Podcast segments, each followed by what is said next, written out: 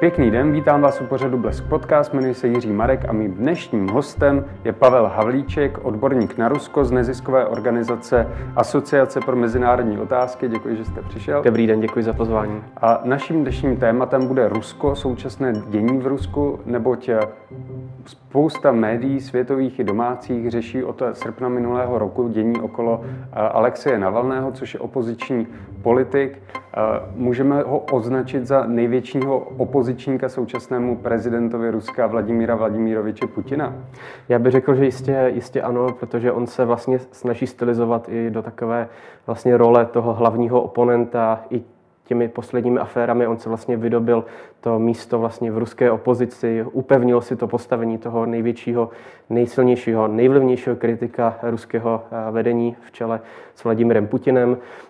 Teď v poslední době eh, to bylo velmi eh, vlastně silně eh, jakoby polarizované, velmi silně vyhrocené, zejména v souvislosti s tou jeho poslední reportáží, kterou on přímo vlastně zautočil na korupci, která se týká hlavy státu Ruské federace. Jak se do této pozice Navalný dostal? Co tomu předcházelo, že si vybudoval tu auru největšího opozičního politika Putinovi? Je zatím poměrně dlouhá historie, kdy on vlastně už v dvou tisících letech on se vlastně prosazoval různými cestami na střed vlastně té politické, řekněme, dráhy nebo politického světa, alespoň na té opoziční straně v Ruské federaci. On je šéfem strany progresu, pokroku. Je to člověk, který dokázal kolem sebe vlastně postupem času si sjednotit různé politické, eh, řekněme, subjekty, různé politické opoziční, eh, vlastně politické strany, řekněme, v Ruské federaci. A on z toho vlastně tak říkajíc během těch posledních, řekněme, 10-15 let vykrystalizoval jako ten hlavní vůdce a sjednotil vlastně kolem sebe ty hlavní, hlavní předáky eh, různých politických proudů. I tím samozřejmě, že, a o tom se taky můžeme bavit, že on je vlastně a často se o něm mluví jako o velkém populistovi, který jednu na jednu stranu, když je to potřeba, tak zmíní vlnu nacionalismu a vlastně, e, řekněme, bude apelovat na ten tradičně e, Rus, e, velmi hluboce zakořeněný v Rusech řekněme, sou, sou, soucit a sounáležitost s jejich vlastí, ale na tu druhou on bude vystupovat velmi liberálně jako prozápadní politik a jako velký bojovník proti korupci. Takže on má mnoho tváří a vlastně hraje vždy na tu, která je nejvíce potřeba a která je potřeba slyšet eh, mezi ruskou populací. Když říkáte mnoho tváří v médiích, u nás se často zmínilo, že Západ si ho nějakým způsobem zkresluje, že v něm chce vidět liberálnějšího politika, než on ve skutečnosti je. to pravda? Eh, já si myslím, že určitě eh, vlastně na západě ty tendence jsou, protože my samozřejmě se snažíme a máme k tomu přirozenou tendenci to Rusko si nějakým způsobem vlastně na jednu stranu idealizovat, ale na tu druhou stranu také demonizovat, když se podíváme na ten režim a ruskou společnost, jako že všechno je tam buď dobře, anebo naopak všechno špatně. Hmm. Takže samozřejmě do tohohle toho našeho někdy eh, trošku schematického vidění zapadá i Alexej Navalný, kterého si vlastně dáváme jako v té, na té pomyslné škále dobra a zla v tom, v tom ruském kontextu samozřejmě na tu dobrou stranu. A souhlasím s tím, že někdy opravdu ten jeho liberalismus je eh, vlastně přehnaně zdůrazňován. Už jsem tady mluvil o těch dalších tendencích, které on v minulosti tam měl taky, nicméně od věcí, eh, které se týkají například velmi silných vlastně tendencí k nacionalismu. Um, myslím si, že Alexej Navalný dost jako posunul a vlastně, že to byla taková karta, kterou on hrál v takovém zvláštním kontextu, kdy tohleto opravdu byla potom ta společenská poptávka. A dneska opravdu se eh, soustředí na jiná témata a zejména tím největším z nich je samozřejmě eh, téma eh, korupce, vlastně řekněme v širším smyslu i vlastně zneužívání toho státu, uzurpace toho státu a jeho institucí, jeho unášení tím ruským vedením v čele s Vladimirem Putinem. Hmm. A právě Vladimír Putin od roku 2013 nevyslovil jeho jméno. Je to ten důvod, že právě ono rozkrývá tu korupci, nebo co vlastně Putinovi na Navalnému nejvíc vadí? On, eh, jemu vadí rozhodně víc věcí. Za prvé je to určitě to, že on je vlastně člověk, který nějakým způsobem kolem sebe dokázal do určité míry sjednotit tu ruskou opozici, ale zároveň přitáhnout i nové části vlastně některé eh, té, té ruské společnosti. Mluvím tady zejména o mladších lidech, lidech, kteří jsou ve středních letech a tak dále. A on dokáže velmi poutavě vlastně vyprávět na tahle témata. On je velmi populárním politikem využívajícím eh, sociální sítě. On má hrozně populární kanály na YouTube i na dalších těch ruských sociálních sítích a tak dále, na kterých on vlastně dokáže takovým přirozeným, nenuceným způsobem komunikovat ty společenské problémy, včetně právě korupce, ale není to jenom tohleto, je to určitě postavení například justice a zneužívání třeba úřadu generálního prokurátora, to byla další z těch velkých reportáží, nebo v minulosti, když on informoval o nezměrném bohatství dalšího z velkých Rusů, a to bývalého premiéra Dmitrie Medvědiva, kdy on informoval o jeho panstvích zase podobně, jako to je dneska v hmm. případě Vladimira Putina. Takže on vlastně tímto způsobem se dostal vlastně, tak říkajíc, do, do, do čela toho odporu a samozřejmě pak to ruské vedení se obává jaké, jakékoliv kritiky, protože si je vědomo, že kolem Vladimira Putina je vytvořen takový kult osobnosti a když se ho někdo pokusí rozrušit, tak samozřejmě podkopává ty samotné základy ruského uspořádání, tak jak je dnes nastaveno. Takže tohle je obrovský problém pro legitimitu a nějaké udržení toho režimu do budoucna. Mm-hmm. Takže tohle jsou vlastně důvody, čistě, čistě hypoteticky, proč by se chtěl Putin zbavit eh, Alexeje Navalného. Já narážím na tu událost srpnovou, kdy eh, Alexej Navalný byl otráven, zažádal o převoz do nemocnice, kam ho později teda převezli, vyléčili, zjistili, že byl otráven jeden novičok a pak se teda vrátil. Tak si myslíte si vy osobně, že tohle byl ten důvod, proč by se ho chtěl Putin zbavit, po případě, jestli by to jako udělal? Že on to samozřejmě popsal. Ano. Popřel, pardon. Ano, ano, já si myslím, že tohle jsou přesně ty důvody. Jedna věc, která je velmi důležitá, tak um, určitě bychom na ní neměli zapomenout, a to jsou Navalného politické uh, projekty, aktivity. Protože on v posledních třeba, řekněme, dvou letech, on uh, vymyslel takovou zajímavou věc, která se jmenuje vlastně chytré hlasování. Je to takový politický um, řekněme, taková politická taktika, kterou přesvědčil vlastně určitou část ruské společnosti, aby volila opravdu pro kohokoliv jiného, hlasovala za kohokoliv jiného, než jsou zástupci jednotného Ruska, té vlastně, eh, té, hm, řekněme, prorežimní té, té strany Vladimira Putina a, a, a dalších vlastně těch, té strany moci, tak říkajíc. A tímhle tím způsobem on dokázal eh, nejen eh, v, vlastně v, ve volbách do Moskevské státní dumy v minulém roce, v roce 2019, pardon, ale později i v regionálních volbách, které se naposledy uskutečnily v září minulého roku, tak on dokázal opravdu tímto způsobem dostat do některých, řekněme, lokálních, do regionálních zastupitelstv celou řadu vlastně eh, nezávislých kandidátů. Nemuseli to být ani zástupci jeho vlastní strany, která byla opakovaně vlastně bylo zamezeno, aby se zaregistrovala vůbec, takže ona nemůže vlastně, eh, tak říkajíc, ucházet se o tu moc, ale zástupci čistě nezávislých spolků a organizací. A on tímto způsobem zkrátka ten režim dokázal i politicky vlastně nahledávat, protože samozřejmě i to vedení v Kremlu si je vědomo, jak nízká je popularita téhle strany moci toho jednotného Ruska. A samozřejmě tenhle ten kontext uh, srpnový tak je velmi specifický. Já jenom, jestli můžu krátce to přiblížit, uh, na konci června na začátku července minulého roku se eh, ruský režim odhodlal k velmi vlastně dramatickému kroku, a to mnohačetné změně ruské ústavy, eh, proti které samozřejmě Alexej Navalny a další předáci vystupovali. Tahle ta eh, jedna z těch změn, která je nejzásadnější pro ten udržení toho putinského režimu, tak je, že Vladimir Putin může na základě této změny zůstat u moci až do roku 2036, což vlastně řeší tu nástupnickou krizi, kdy on v roce 2024 měl opravdu to být jeho poslední, měl, měl skončit dokončit tu svoji politickou dráhu, tu prezidentskou, všechny ty prezidentské termíny, eh, které byly také upravovány, ale tohle to měl být ten poslední mezník. A samozřejmě Alexej Navalný tím, že tenhle ten proces kritizoval, proti němu vystupoval, tak, tak tenhle ten kontext srpnový, ještě před těmi zdářivými volbami, které dopadly poměrně dobře pro jeho eh, podporovatele, pro jeho příznivce na Sibiři, v některých městech, jako je Omsk, Tomsk a další na Sibiři, tak zkrátka on se ukázal jako ten, kdo může ten režim nejvíce ohrozit. Ale samozřejmě z druhé strany, a na tom já skončím tady, on, tohle to byl jistý signál, který ten ruský režim vyslal ruské opozici. Zkrátka, že poměry po změnách té ruské ústavy se změnily a že dneska je všechno dovoleno. Je dovoleno likvidovat hlavní kritiky, je dovoleno likvidovat novináře, ty procesy byly v červenci, ale i na nepohodlné a třeba kritické zástupce toho vlastního režimu. Opravdu ta moc se natolik utužila v těch posledních řekněme, půl roce, že Alexej Navalný je vlastně takovým symbolem toho, té změny, který, které to ruské vedení nastoupilo.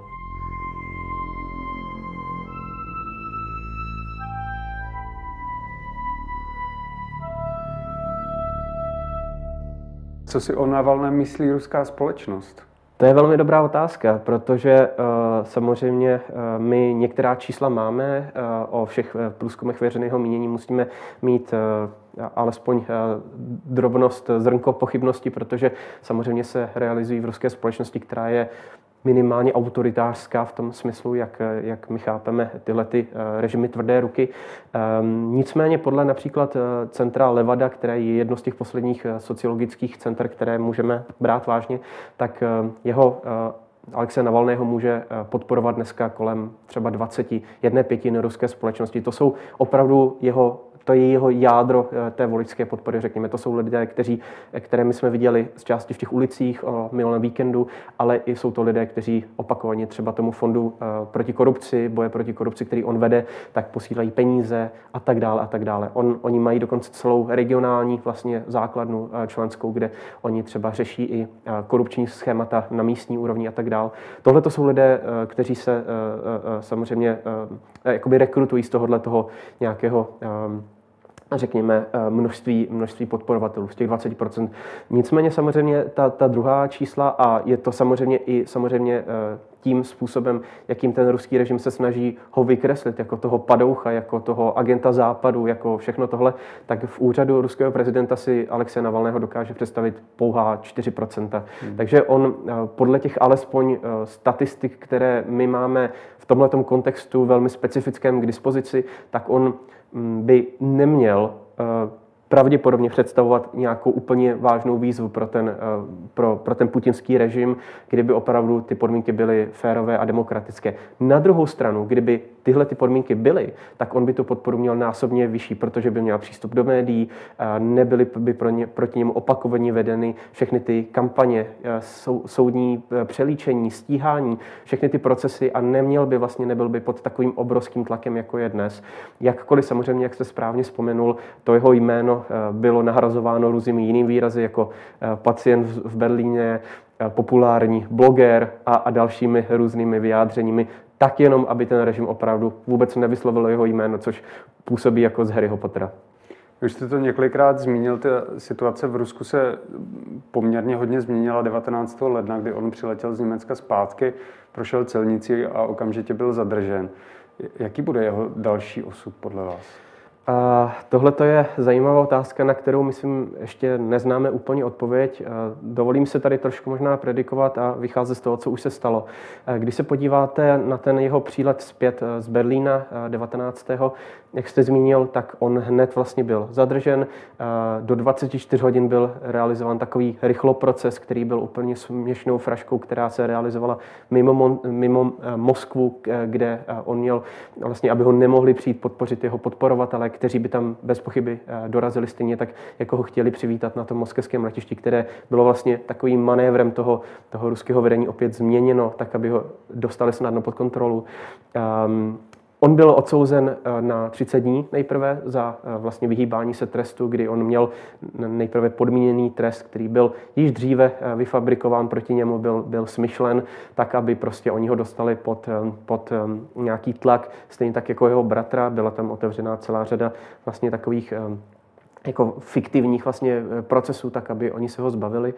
Ehm, nicméně eh, samozřejmě, co je teďka eh, horší, tak je, že původně 29. ještě v tomto týdnu, ale nakonec na začátku února bude eh, větší soud, který opravdu mu, ta, ta snaha je změnit mu dříve ten podmíněný trest na nepodmíněný, tak, aby mohl skončit ve vězení až na 3,5 roku za opravdu ty sfalsifikovaná obvinění, kde on měl údajně ukrást nějaké peníze společnosti Ifrosher, která sama popřela, že že by jí nějaké peníze chyběly. A tenhle ten eh, rozsudek dřívejší tak byl dokonce popřen eh, Evropským soudem pro lidská práva ve Štrasburku, hmm. který, který přiznal vlastně Navalnému, eh, tak říkajíc, nějaké i očkodnění symbolické asi 20 tisíc euro, ale samozřejmě vyvrátil to, respektive prokázal, že on byl, jeho práva byla poškozena tímto způsobem ruskou justicí. Co ještě k tomu doplním, a to je to, kde jsou moje největší obavy. Samozřejmě tohle se může stát a už tři a půl roku by byly samozřejmě otřesné eh, v eh, podmínkách eh, moskevských nebo ruských vězení obecně.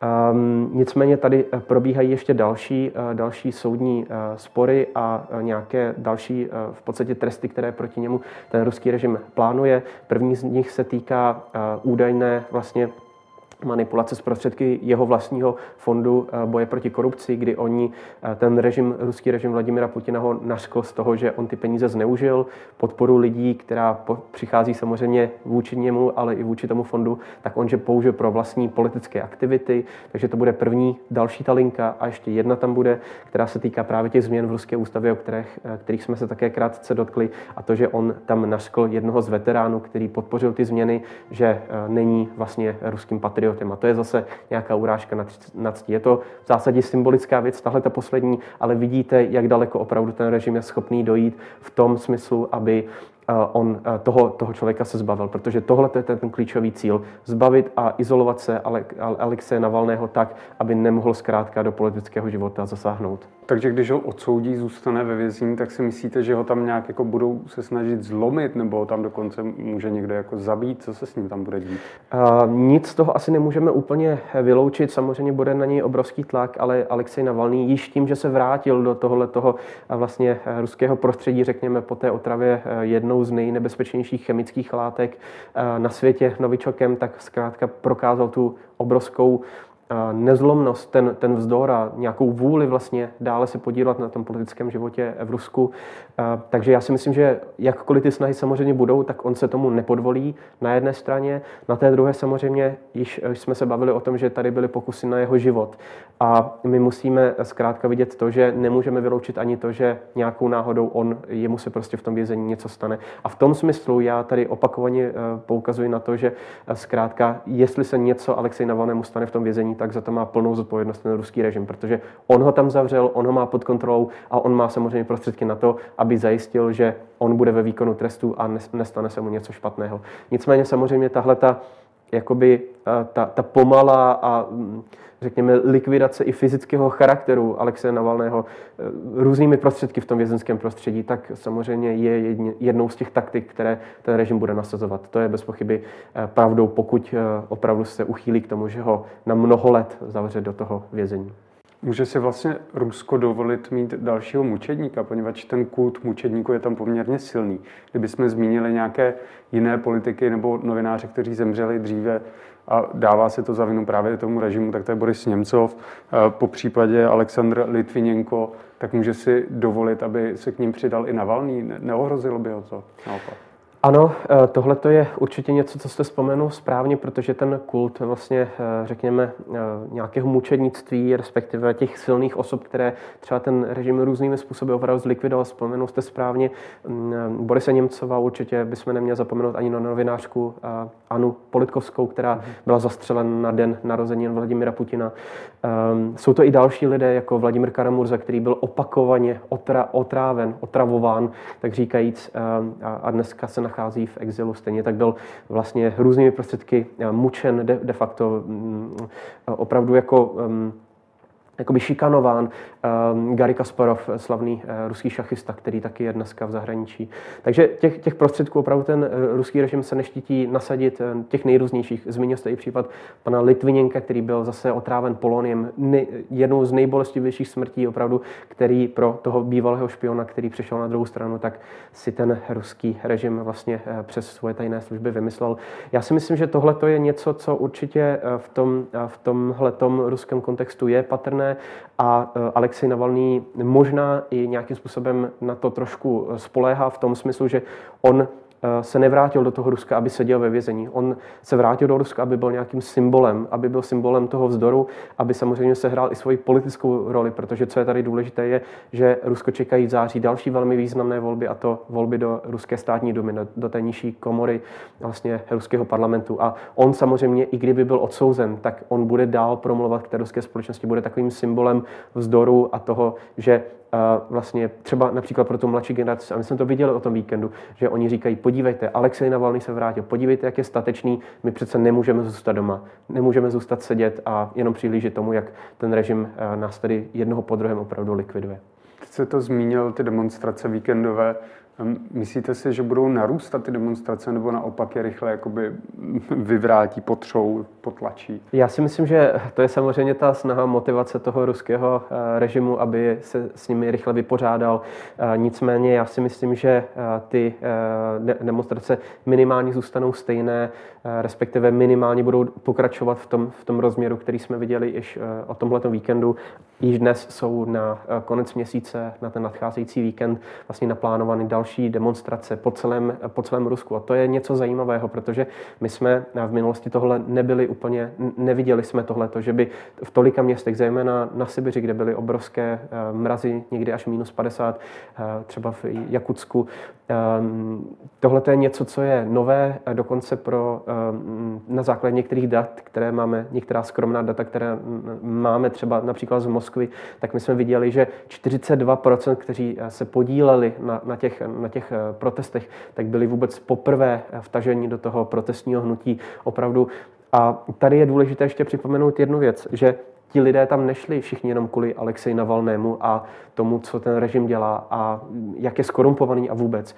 Ale samozřejmě i to, že některým, a to zejména je patrné v těch regionálních centrech, se zkrátka v tom ruském režimu strašně špatně žije. Jsou to socioekonomické problémy, jsou to podmínky, za kterých oni jsou nuceni žít, kdy opravdu mají problémy. Ehm, Rusko má velké, vel, obrovské problémy s úrovní chudoby. V posledních letech zkrátka ty životní úroveň poměrně významným způsobem padá. Samozřejmě i ta covidová krize, kvůli které máme dnes masky všichni tady, tak eh, se do toho promítla. Eh, Rusko se nebude eh, jednoduše dostávat z těch ekonomických problémů, které již mělo předtím, samozřejmě spojené i s pádem cen ropy a zemního plynu, na kterých je ruská ekonomika závislá, ale i s dalšími věcmi. A tohle to všechno se promítá zejména do života těch běžných Rusů, kteří si prostě řekli, tak už ne, tak už dost, prostě tohle to se nám nelíbí. Ruský režim místo toho, aby se staral o nás, tak se stará o své vlastní kapsy a ještě tady zavírá eh, lidi do vězení. Tohle to přece není možné. Mm-hmm.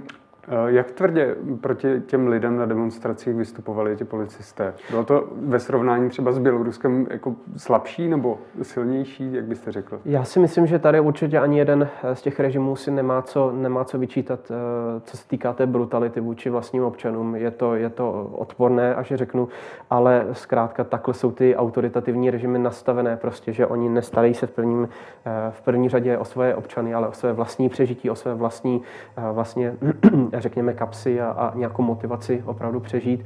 Takže tady ta, ta reakce byla vůči tomu adekvátní. My jsme viděli spoustu zraněných lidí o tom víkendu, my jsme viděli více než 3,5 tisíce zadržených, opravdu to je, to je velmi vysoké číslo. Takže v tomto smyslu si ani ten ruský, ani běloruský režim nemají vlastně co, co vyčítat a těžce spolu soupeří, když tak, když tak, jestli tak můžu říct.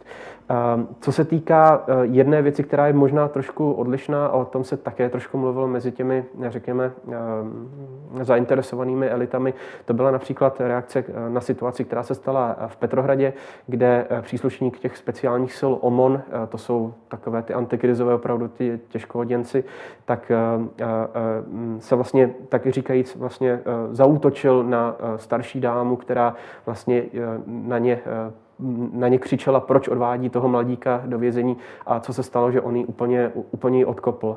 A to bylo opravdu, ona skončila s, těžkými, s těžkým otřesem mozku v nemocnici a, a, a, a co tady byla ta, ta, ten rozdíl mezi Běloruskem a Ruskem, na který byl poukazováno, tak je, že jak příslušník vlastně policie v Petrohradě, tak potom ten samotný přidělenec OMONu, tak šli za ní do té nemocnice se jí omluvit, že tohle to zkrátka byla nepřeměřená reakce.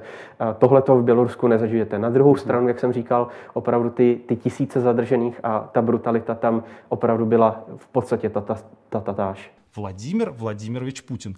Ну и в-четвертых, заглянув внутрь, вы поймете, что президент России психически нездоров. Он помешался на богатстве и роскоши. Представляете себе княжество Монако. Это маленькая, но все же отдельная страна. А здесь владение размером с 39 княжеств Монако. Построено так, чтобы к нему нельзя было подобраться ни по земле, ни по морю, ни по воздуху.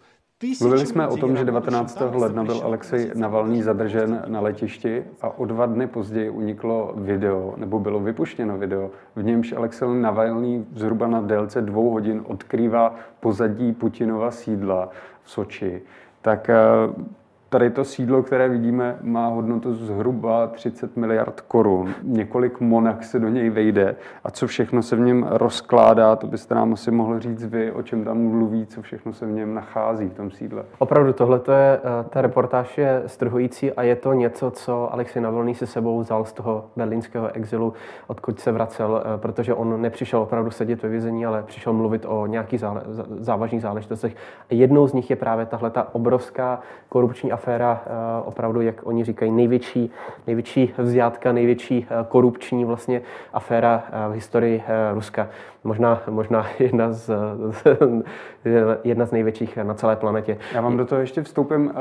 Není úplně jasné, jestli to skutečně je Putinovo sídlo. On sám to vyvrátil. Co si myslíte vy? Je to jeho sídlo? Já si myslím, že je to bez pochyby jeho sídlo. On v těch minulých dnech byl nucen, a to je samozřejmě také úspěch Alexe Navalného, tohle tuhle tu věc komentovat. On řekl, že tohleto sídlo existuje, můžeme si ho všichni zobrazit i na mapách, třeba na Google, ale že zkrátka nepatří jemu, nemá s ním nic společného. A to je samozřejmě něco, co, eh, co Alexej Navalný také vlastně eh, také vlastně jakoby rozporuje, kdy on ukazuje na tu, poukazuje na tu vlastnickou strukturu, která samozřejmě tam jsou jako figurky nastavení určití lidé, ale všichni z nich mají jasné propojení eh, na ty moskevské struktury, na ty kremelské, na, na kremelské vedení. Jenom jestli se tady můžeme zastavit u tohohle toho obrázku, Jasně. protože Tady samozřejmě je vidět eh, těch 18 eh, tisíc metrů eh, čtverečných tehleté rozlohy, o které vy jste, vy jste mluvil. Vidíme tady tohleto náramné nádvoří. Opravdu všechno je to dělané v takovém, tak říkajíc, imperátorském, takovém carském duchu. Vidíme tady celou řadu vlastně různých místností. Samozřejmě impozantní je, jak Putinova ložnice. Já to nedokážu všechno umístit na, na tuhle tu krásnou, na tenhle ten architektonický plán. Nicméně Nicméně eh, impozantní je samozřejmě eh, jak eh, Putinova ložnice, která je obrovská, tak tamhle vidíme třeba divadelní, divadelní sál, který je samozřejmě samotný pro Vladimira Putina. Je tam, je tam kluziště, jsou tam, jsou tam obrovské vlastně takové, jako je jakuzy, takové vlastně, řekněme, lázně, které on tam má k dispozici. Je tam takové i vodní disko vlastně, které, co všechny jako zaskočilo vlastně. Samozřejmě další věc, která lidi velmi, velmi zaujala, zaujala eh, eh, zejména především eh, běžné Rusy, protože celkově už to, tohleto video má více než 80 milionů shlédnutí a většina z nich jsou právě na Ruskou federaci, tak samozřejmě ty milionové částky v rublech, ale i v korunách vlastně, když si to přepočteme, vydělíme dvěma, mm-hmm. tak jak, jak vlastně jsou, je ten nábytek na zakázku. Jsou to krásná křesla, která jsou dělaná speciálními vlastně ano, tenhle ten nábytek, který je eh, dělaný všechno na zakázku italskými společnostmi, které normálně ani nevyrábí pro běžné smrtelníky, ale jsou to všechno věci na opravdu takové eh, mm, nejen kvalitově, ale samozřejmě i pro eh, tenhle ten vlastně sortiment klientů. Tady, tady vidíme, že opravdu ruský prezident je takovou hračičkou, eh, má rád, má tam automaty, má tam své vlastní kasíno dokonce. Tohle to jsou věci, které opravdu může eh, kde koho vidíte, vidíte všechny tyhle, tuhle tu symboliku, vidíte tuhle tu věc, ta je velmi důležitá, protože to připomíná samozřejmě eh, zimní, zimní palác v Petrohradě. Tohle to jsou sídla ruských, ruských carů, do kterých Vladimir Putin se tímto způsobem velmi, velmi, řekněme, jakoby Uh, ano, tohle je už takový jakoby salon. Uh, tohle jsou všechno věci, které stojí, uh, řekněme, miliony korun, jenom jedna, jedna z těla těch třeba sedaček a to sídlo samotné má opravdu obrovskou hodnotu, jak, kterou jste zmínil. Takže vidíte, vidíte takový nightclub, vidíte nejrůznější věci. třeba překvapilo, že tam je opravdu jako striptýzový bar pro něj. No, já, Uh, nevím úplně, co, jak, to, jak tohle komentovat, nicméně uh, musím říct, že asi úplně ne, protože když se podíváme na takovou tu chlapáckou společnost, ve které samozřejmě nejen ruský uh, prezident, ale i celého toho široké okolí se vlastně, tak říkajíc, v něm pohybuje a Vladimir Putin se rád obklopujeme krásnými ženami. I o tomhle mluví vlastně ten Navolného dokument, že ženy v tomhle příběhu hrají velmi silnou, velmi silnou roli, tak je tohle samozřejmě něco, co nemůže nemůže úplně překvapit. A to jak z vlastnické struktury toho panství, tak potom z těchto těch dalších pohledů. Myslíte si, že pro Putina je to jako zkousnutelný, že se mu někdo dostal takhle blízko do soukromí, vyloženě do domu, ještě s, s ty jeho ženy Milenky vlastně nějakým způsobem odhalil? Já si myslím, že tohle to rozhodně není příjemné, protože uh, ruský prezident se stále snaží stylizovat do, toho, do role toho běžného Rusa. Uh, člověka, který zkrátka nemá bohatství, nikdy po ničem neprahl. On, on, on i tohle to vlastně popřel, že tohle to, je, to byl dárek od jeho bohatých uh, přátel. On ho nikdy nepřijal. To byla další z těch verzí, které vlastně vypustila kremelská média, tak aby to zase obalila tou mlhou, kterou má ráda. Zkrátka, aby to nebylo jednoznačné, aby nebylo vědět, nebylo jasné, čemu věřit a tak dál. Eh, takže já si myslím, že eh, tohle to nás úplně překvapit nemůže. Na druhou stranu proto Putinovo eh, nejbližší okolí, tohle to jsou velmi, velmi citlivá, citlivé věci, protože opravdu odhalí to, to nitro, kde Vladimír Putin se snaží držet opravdu odstup od toho soukromého života. On například nikdy nepřiznal ani existenci svých dvou dcer. Ehm, když se on rozváděl se svojí manželkou, tak to byla velmi citelná aféra a tak dál. Takže on opravdu se snaží držet vlastně odstup od, řekněme, a takový rozdíl mezi tou společenskou a soukromým životem. Tak snaží se o to spousta politiků, nicméně v tom ruském kontextu je to zejména, zejména patrné. Mm-hmm. Tady vidíme, že, že tam má i soukromé kasíno. Ano. Když to projedeme, má tam i soukromé divadlo. Tohle to je opravdu impozantní.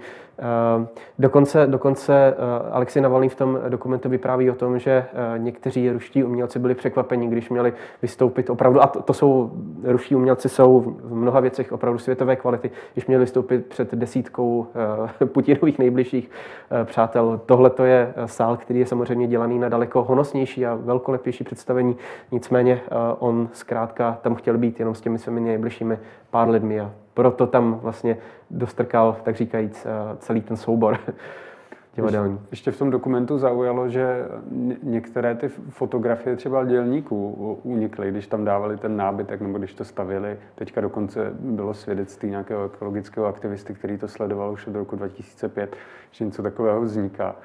Takže náznaky tam byly jako poměrně dlouho. Ano, ano, já s tímhle tím souhlasím, protože uh, samozřejmě to, kam se ten hněv uh, Putinova, uh, Putinova nejbližší okolí a jeho samotného samozřejmě upře nejvíce, tak je na ty lidi, kteří eh, s těmi, které vlastně ty věci, eh, tak říkajíc, poskytli Alexej Navolnému. Bude to, eh, bude to ta stavební společnost, včetně hmm. zapojení firmy Transneft, přes kterou část těch dokumentů měla uniknout, včetně toho impozantního architektonického plánu. Tohle je asi jedna z těch disko, vodních disko.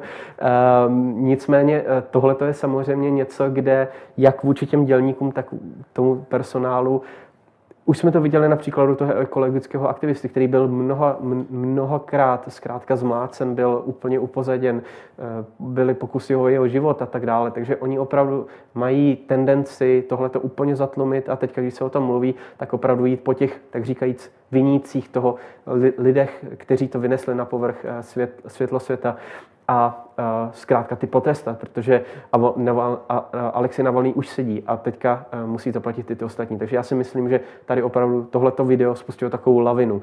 A už jsem tady mluvil o 80 milionech slednutí. Opravdu tohleto číslo raketově roste. Já ještě před několika dny to bylo 30 milionů, teďka pak 50, 70, dneska je to přes 80 milionů. Tohle je opravdu něco, co rozproudilo diskuze v ruské společnosti o tom, jestli má ruský prezident se chovat jako cár, jestli má mít to postavení, anebo má být zkrátka tím vykonavatelem toho úřadu a skromným člověkem, který samozřejmě má své nějaké postavení, ale nemá tuhle tu nechutnou opulentní uh, paláce a bohatství.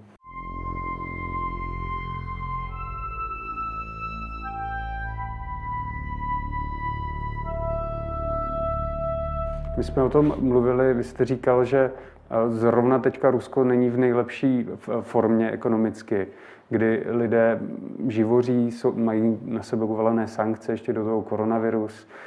Není tohleto právě jako červený hadr před očima ruské společnosti, když vidí, jak ten jejich prezident si žije? Samozřejmě, když se podíváme, jak, jak běžní rusové žijí o eh, malých výměrách eh, bytů, eh, kde musí být garantované ceny na chléb a, a samozřejmě na vodku a, a další věci, kde opravdu jsou základní věci, jsou, jsou problém v té socioekonomické oblasti, kdy ještě donedávna ruský režim koketoval s tím, že bude vlastně docela dramaticky zvyšovat věk odchodu důchodu, protože prostě si to ekonomicky nemu, nemohl dovolit.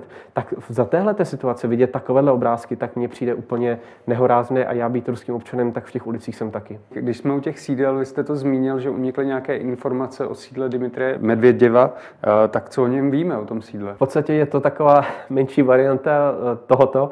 Ehm, je, je, eh, jestli se nepletu, tak je umístěn někde na takovém ostrově vlastně v deltě Volhy, eh, jestli to říkám správně. Je to investigace, se kterou eh, vlastně zase tým Alexe Navalného přišel někdy asi před dvěma roky ve videu, které se jmenovalo On vám mě Demon, to je jeho přezdívka Demon, tak mu, tak mu eh, zkráceně říkali eh, Dimitriovi.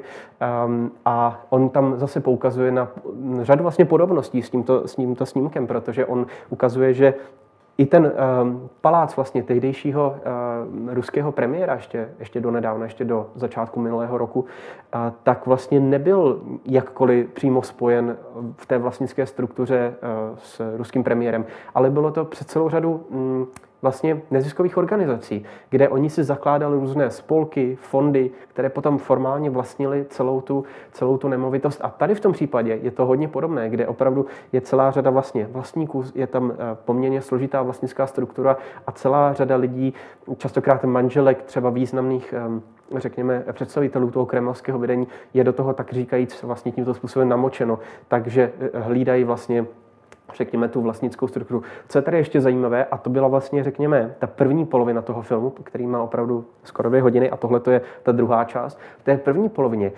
um, Alexej Navalný tam zajímavým způsobem i využil svůj čas v Německu, kdy on vlastně mapoval od začátku, řekněme, ten, to angažmá a veřejný život Eh, Vladimira Putina. Ještě když začínal vlastně v KGB eh, ve východním Německu tenkrát v Drážďanech, jak on začínal vlastně, kterými lidmi on se obklopil již v té době. A mnoho z nich, mnoho z těch spolupracovníků je dneska ve vysokých státních, eh, řekněme, úředních pozicích ruského státu a někteří jsou i propojeni přímo s tímto sídlem. Takže my vidíme opravdu tu linku, která se táhne od těch 80. let až do dnešního dne a ta, eh, pro, pro ní jsou symbolické dvě věci. A to je korupce a je to lež které, kterými opravdu ruský prezident se od počátku, vlastně od těch 80. let, již z dob KGB vlastně obklopoval přes ta, dvo, ta 90. léta, kde on zase kryl korupční schémata kolem dovozu a vývozu z, ruských, eh, z ruského přístavu eh, v Petrohradě a tak dále. Takže on opravdu tím, i tímto způsobem se dostal do toho úřadu prezidenta